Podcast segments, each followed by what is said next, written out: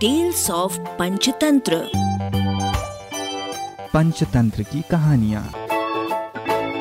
बुद्धिमान सियार। एक समय की बात है कि जंगल में एक शेर के पैर में कांटा चुभ गया। पंजे में जख्म हो गया था और शेर के लिए दौड़ना एकदम असंभव हो गया। वो लंगड़ा कर मुश्किल से चलता। शिकार करने के लिए दौड़ना ज़रूरी होता है। वो दौड़ नहीं पा रहा था। इसलिए वो कई दिन कोई शिकार न कर पाया और भूखों मरने लगा। कहते हैं कि शेर मरा हुआ जानवर नहीं खाता, पर मजबूरी में सब कुछ करना पड़ता है। लंगड़ा शेर किसी घायल या मरे हुए जानवर की तलाश में जंगल में भटकने लगा। यहाँ भी किस्मत ने उसका साथ नहीं दिया। कहीं कुछ हाथ नहीं लगा। धीरे धीरे पैर घसीटता वो एक गुफा के पास आ पहुँचा। गुफा गहरी और सकरी थी। ठीक वैसी, जैसे जंगली जानवरों के मान के रूप में काम आती है। उसने उसके अंदर झांका, मान खाली थी, पर चारों ओर उसे इस बात के प्रमाण नज़र आए कि उसमें जानवर का बसेरा है। उस समय वो जानवर शायद भोजन की तलाश में बाहर गया हुआ था। शेर चुपचाप दुबक कर बैठ गया। ताकि उसमें रहने वाला जानवर लौट आए तो वो उसे दबोच ले। सचमुच उस गुफा में सियार रहता था, जो दिन को बाहर घूमता रहता और रात को लौट आता था।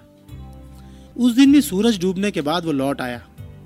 सियार काफ़ी चालाक था, हर समय चौकन्ना रहता था। उसने अपनी गुफा के बाहर किसी बड़े जानवर के पैरों के निशान देखे तो चौंका। उसे शक हुआ कि कोई शिकारी जीव मान में उसके शिकार की आस में घात लगाए न बैठा हो। उसने अपने शक की पुष्टि के लिए सोच विचार कर एक चाल चली। गुफा के मुहाने से दूर जाकर उसने आवाज़ दी। गुफा? ओ गुफा!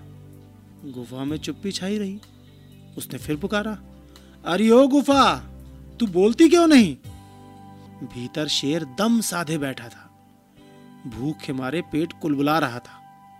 उसे यही इंतज़ार था कि कब सियार अंदर आए और वो उसे पेट में पहुँचाए। इसलिए वो उतावला भी हो रहा था।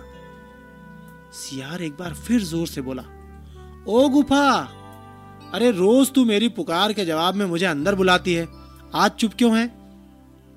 मैंने पहले ही कह रखा है कि जिस दिन तू मुझे नहीं बुलाएगी, उस दिन मैं किसी दूसरी गुफा में चला जाऊँगा। अच्छा तो मैं चला। ये सुनकर शेर हड़बड़ा गया। उसने सोचा, शायद गुफा सचमुच सियार को अंदर बुलाती होगी। ये सोचकर कि कहीं सियार सचमुच न चला जाए, उसने अपनी आवाज़ बदल कर कहा, सियार राजा, मत जाओ, अंदर आओ ना। मैं कब से तुम्हारी राह देख रही थी।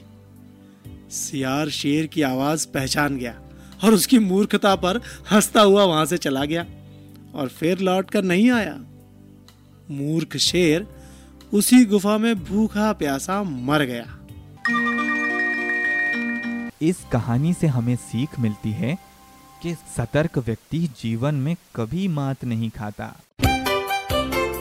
अरबा की प्रस्तुति।